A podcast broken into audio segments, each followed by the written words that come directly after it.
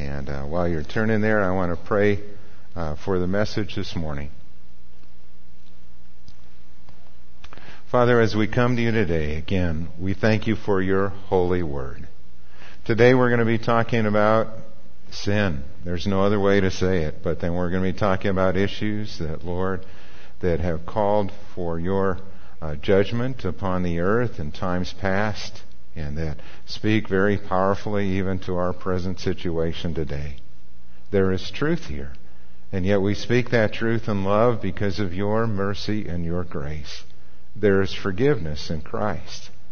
And uh, today we're not going to look at any, you know, one particular sin and focus on just that, but you address all of our sins, Lord. We are all sinners who need your grace and mercy. And so I pray that that message comes through today, that there is hope in the name of Jesus Christ. There is forgiveness and there is love. And we ask that in your name. Amen. For two months in the spring of uh, spring of 1980, uh, Mount St. Helens was showing signs that it was going to be erupting sometime soon. Nobody knew the exact time, but seismologists were watching the monitors and they could see the ground literally moving beneath their feet. Mount St. Helens was erupting great plumes of steam into the air and ash that was billowing out.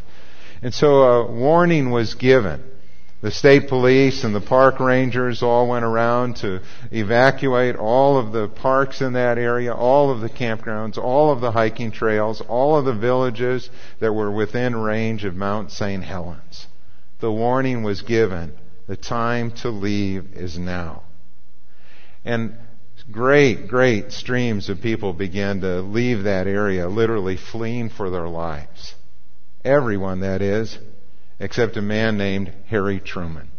Not the president, but old Harry Truman, who was the caretaker of a recreation lodge on Spirit Lake about five miles away from the summit of the mountain. The rangers warned Harry of the coming blast. Neighbors begged him to join them in their exodus. Even Harry's sister called to talk some sense into the old man's head. But Harry ignored the warnings. From his picture postcard place, he had a beautiful spot on a lake there that reflected the snow-capped peak he wasn't about to leave. Harry even stood on and grinned on national television and said that nobody knows more about this mountain than Harry, and it don't dare blow up on him. But on May 18th, 1980 at 8:31 a.m., Mount St. Helens erupted with a force that was 500 times greater than the nuclear bomb that was dropped on Hiroshima. Did Harry regret his decision in the seconds that preceded that blast? We'll never know. We'll never know. But one thing is for certain it is folly to hear the warning and do nothing. It is folly to hear the warning and do nothing. Listen to the warning. That's what this passage is about that we're going to be looking at today.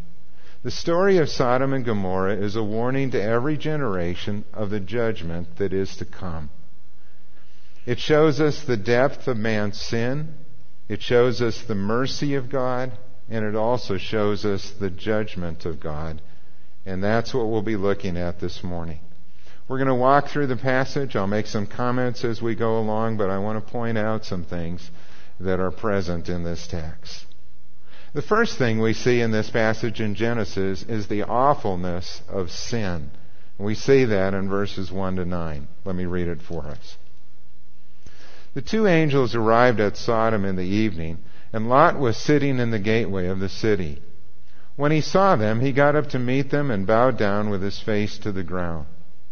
My lords, he said, please turn aside to your servant's house. You can wash your feet and spend the night and then go on your way early in the morning. No, they answered, we will spend the night in the square. But he insisted so strongly that they did go with him and entered his house. He prepared a meal for them, baking bread without yeast, and they ate. Before they had gone to bed, all the men from every part of the city of Sodom, both young and old, surrounded the house. They called to Lot, Where are the men who came to you tonight? Bring them out to us so that we can have sex with them. Lot went outside to meet them and shut the door behind him and said, No, my friends, don't do this wicked thing. Look, I have two daughters who have never slept with a man. Let me bring them out to you and you can do to them what you like. But don't do anything to these men, for they have come under the protection of my roof.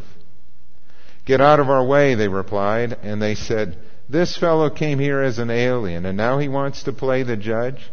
We'll treat you worse than them.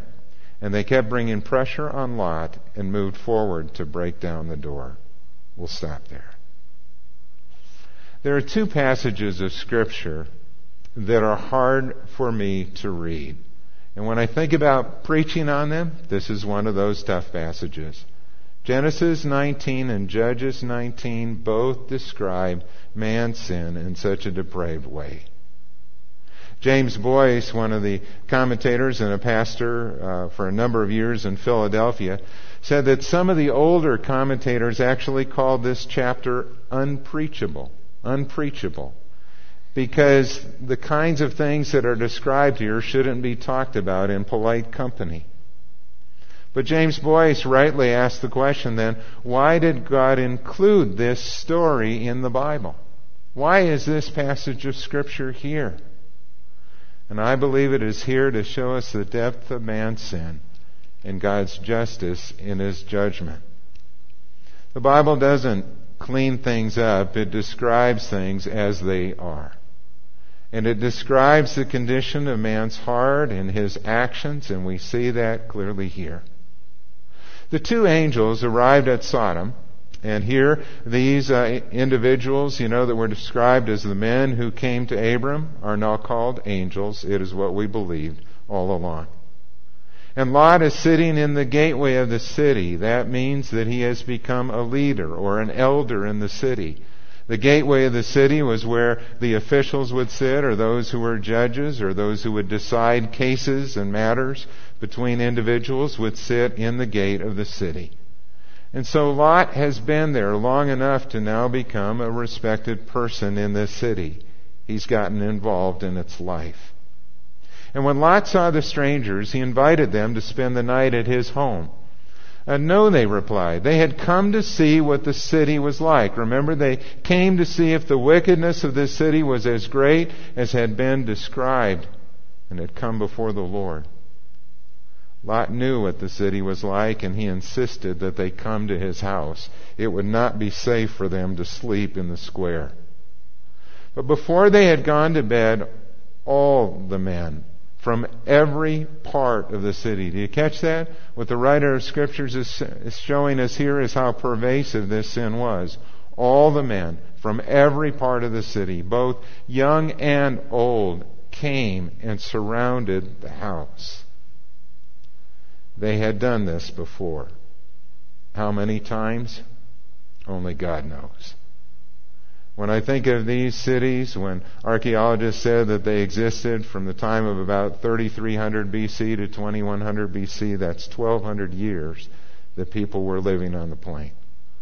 And only God knows how long this wickedness had persisted in that area and how much time had been given the men called out to Lot and they said, Bring these men out so that we can have sex with them. There is no mistaking what they wanted to do. Homosexual sex was openly practiced. And yet in the scripture we read very clearly in Leviticus 18:22 that it is detestable to God. I say that because starting around the year 1955 there was an author and there was a book that was written that was an attempt to redefine the sin of Sodom and say that it was a lack of hospitality. That what was really here was that these uh, men were not being good hosts or were ill treating their guests, and so the sin was the sin of hospitality, not homosexuality. But that's not what is described here. If you gave this passage to anyone who did not know the story and asked them to read it and say what is described here, the message would be pretty clear. But it is also true that Sodom and Gomorrah were guilty of other sins. Isaiah and Jeremiah both describe their lying, the adultery, the gross iniquity that took place. But the clearest passage of all was in the book of Ezekiel, where in Ezekiel it says, Now this was the sin of your sister Sodom. She and her daughters were arrogant, overfed, and unconcerned. They did not help the poor and needy. We began to see that here was a city that was known for its iniquity in other areas as well. Arrogant, proud, greedy, gluttonous, unconcerned, materialistic. They did not help the poor and needy. I read that verse and I think about our country. And I think of all that we have been given. And I wonder are there times when we are guilty of pride and overconsumption and unconcern about those who are the least of these in our world? It's an honest question to ask. It's a sober question to ask. But when we come to this passage, what is equally shocking is the behavior of Lot who on the one side confronts these men and says, Don't do this wicked thing, and then he proceeds to offer his daughters to them and says, Do to them whatever you would like. And Lot is the believer in this story. Lot is an example, though, of someone who the New Testament would describe as a carnal believer. Someone who has become so much a part of the world around him that he doesn't even see his own sin. And when you look at his life, you see very little difference between Lot, who is supposed to be a believer, and the actions of unbelievers. Lot was not walking with God. And his actions here are appalling. The men, though, are offended by his judgment. In verse 9, we see that where they talk about this man Lot, who was a stranger, who came to our city. You know, weren't you an alien and now you want to be a judge of us? You're going to condemn us for what we want to do? Who are you? Who are you to tell me what is right and wrong? Who are you to tell me that this is sin? Now, isn't that true of our world? I mean, whenever we talk about these kinds of things today, I mean, there's this strong movement in our world today to want to say that homosexual sin is normal, that it's right, that it's just another way of living, another choice that people can make. Don't tell me that's wrong. We have people who will say, don't tell me abortion is wrong. Don't tell me pornography is wrong. I have my rights. I have my freedom to choose what I want to do. And who are you to judge? And you know, it is true. If we get away from the Bible and God's Word as our standard and everything is up for grabs, then who are you to judge and say what's right and wrong? But what the Bible describes so clearly is when we go that way, or when a nation or a people go that way, where everyone does what they think is right in their own eyes and everything's supposed to be acceptable, we end up like the book of Judges, in a very vile and ungodly world. Sin is sin. But I think it's also important for us to say here that God is not just talking about one sin here. As we go through this text and as we see what was said there in the book of Ezekiel about Sodom, God is speaking of all of our sins. God expects moral purity of all of us. And that's why the Word of God tells us that premarital sex or adultery or pornography or homosexual sex or greed or idolatry, all of those are out of bounds. And I think that needs to be heard. That needs to be heard. And in the same way, so many times those who feel an inclination in this area feel like the church has just condemned them and offered no hope, and that is not true either. There is forgiveness, but there is also this call to moral purity in every area of our life. What we see in this story of Sodom and Gomorrah also, though, is the mercy of God in verses 10 to 22. Let me continue reading the story. It said, But the men reached out and pulled Lot back into the house and shut the door. And then they struck the men who were at the door of the house, young and old, with blindness, so that they could not find the door. The two men said to Lot, Do you have anyone else here, sons in law, sons or daughters, or anyone else in the city who belongs to you? Get them out of here, because we are going to destroy this place. The outcry of the Lord against its people is so great that he has sent us to destroy it. So Lot went out and spoke to his sons in law, who were pledged to marry his daughters. And he said, Hurry and get out of this place, because the Lord is about to destroy this city. But his sons in law thought he was joking. With the coming of dawn, the angels urged Lot, saying, Hurry, take your wife and your two daughters who are here, or you will be swept away when the city is punished. And when he hesitated, the men grasped his hand and the hands of his wife and of his two daughters and led them safely out of the city, for the Lord was merciful to them. As soon as they had brought them out, one of them said, Flee for your lives. Don't look back, and don't stop anywhere in the plain. Flee to the mountains, or you will be swept away. But Lot said to them, No, my lords, please. Your servant has found favor in your eyes, and you have shown great kindness to me in sparing my life. But I can't flee to the mountains. This disaster will overtake me, and I'll die. Look, here is a town near enough to run to, and it is small. Let me flee to it. It is very small, isn't it? And then my life will be spared. And he said to him, Very well, I will grant this request to you. I will not overthrow the town you speak of, but flee there quickly because I cannot do anything until you reach it. That is why the town was called Zoar, or small. The mercy of God. The man that Lot wanted to protect now rescued him. And they tell Lot why they have come. They have come to destroy this city because of its sin. They asked Lot, Do you have anyone else here that you need to speak to or warn of this judgment that is about to come? And so Lot goes to his sons in law and he gives them this warning, and when they hear them, they thought that he was joking. They didn't believe him. So ineffective had his witness been. You know, when I read that, I think of the event that occurred on Mar- uh, excuse me on May 21st of this year when Harold Camping predicted the end of the world. Now we know that the Bible tells us that there is a day coming when Jesus Christ is going to return. And this present world is going to come to an end as we know it. And there is a judgment to come. But we also know from the scripture, Jesus himself said that no one knows the day nor the hour. And so why do people continue to persist to set dates? When the scripture says we just don't know, we are always to watch and to be ready.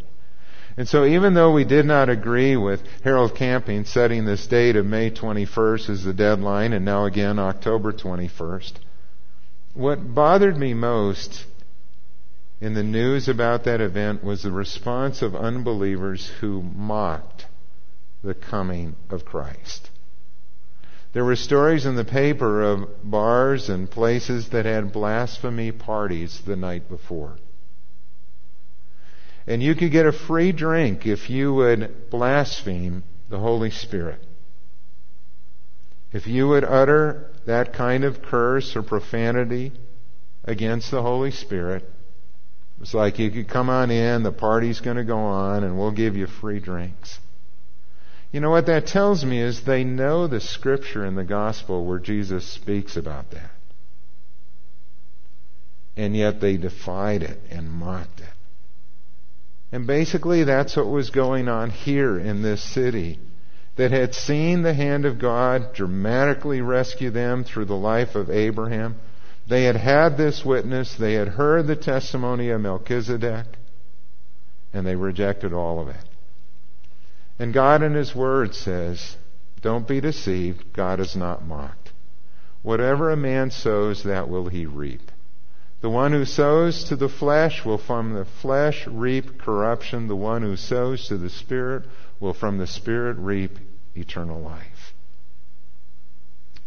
We reap what we sow.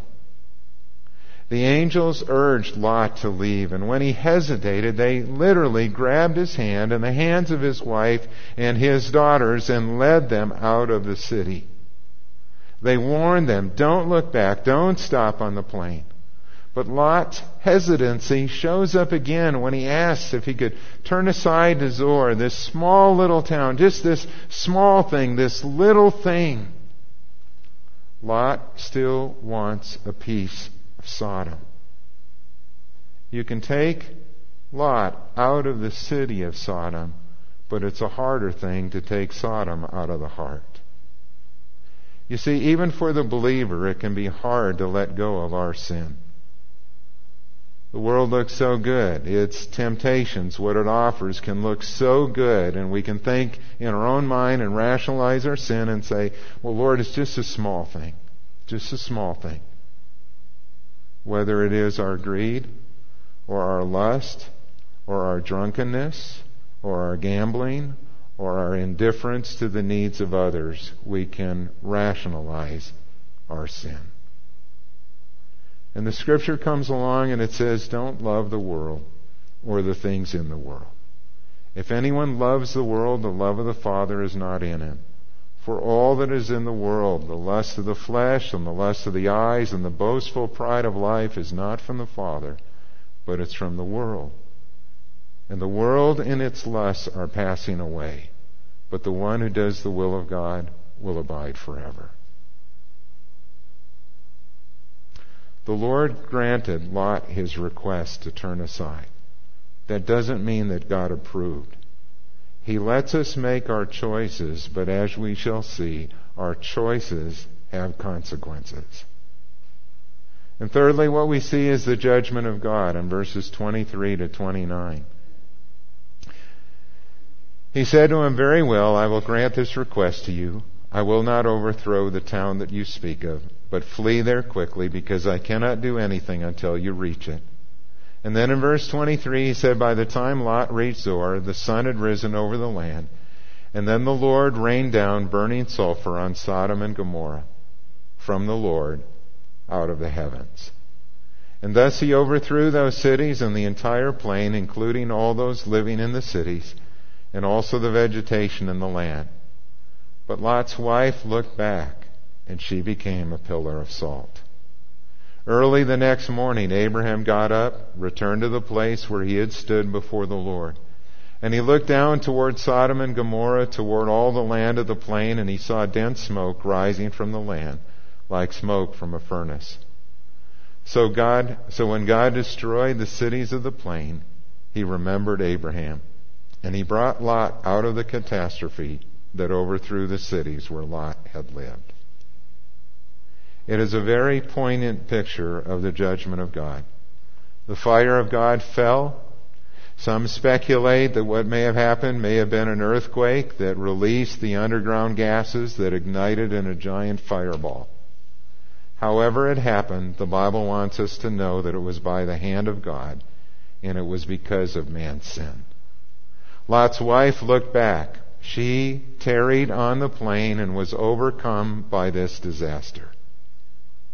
And Abraham gets up, and we see this poignant picture where he returns to where he had stood before the Lord, interceding for Lot, interceding for the city of Sodom and Gomorrah. And Abraham now stands in somber silence. He says nothing, but he knows what has happened. He doesn't know what has happened to Lot, though, at this point. God makes a distinction between the righteous and the wicked. God knows how to rescue the righteous in the day of disaster.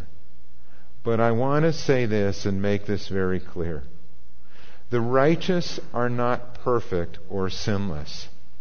The righteous are those who have placed their faith in God and in His covenant. The wicked are those who have rejected God in his offer of salvation. Both the righteous and the wicked are sinners. Both deserve God's wrath. And it is only by grace that we are saved. And some believers are like Abraham who walked with God and grew in faith in spite of his stumbling. And some believers, sadly, are like Lot. They believe in Christ, but they are so attached to this world that they never really grow, they never really change. And when they get to heaven, they will be like those who have escaped through the flames, what Paul describes in 1 Corinthians 3:15. Fourthly, I want to point out in the end of this chapter, the sin of Sodom continues. Verses 30 to 38. Lot and his two daughters left Zoar and settled in the mountains, for he was afraid to stay in Zoar. Interesting, he had asked to stay in this small place, and now he is afraid. And he and his two daughters lived in a cave. How far away from God they had moved. And one day the older daughter said to the younger, Our father is old, and there is no man around here to lie with us, as is the custom all over the earth. Let's get our father to drink wine, and then lie with him and preserve our family line through our father. And that night they got their father to drink wine, and the older daughter went in and lay with him. And he was not aware of it, and when she lay down or when she got up.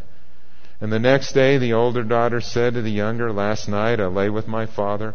Let's get him to drink wine again tonight, and you go in and lie with him so we can preserve our family line through our father.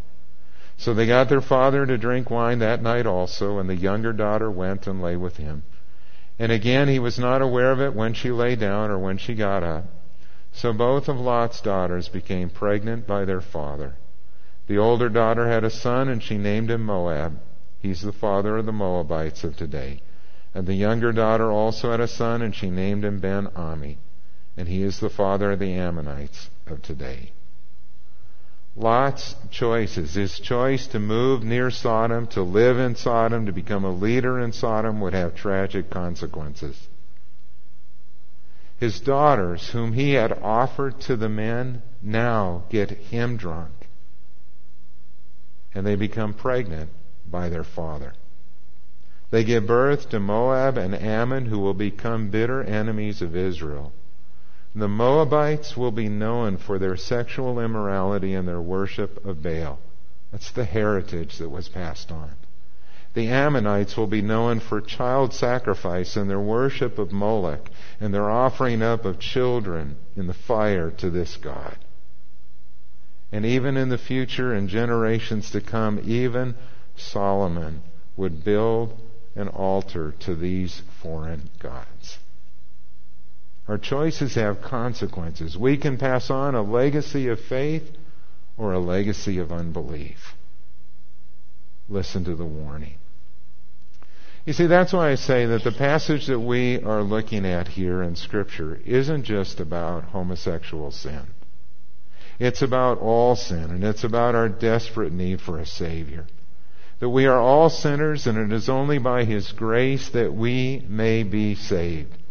And again, the choices that we make today have consequences for us and for our families for generations to come. We can pass on a legacy of faith or a legacy of unbelief. Let's choose to live by faith, trusting in His Son for our salvation and trusting in His Word to guide us. Listen to the warning. Let's pray.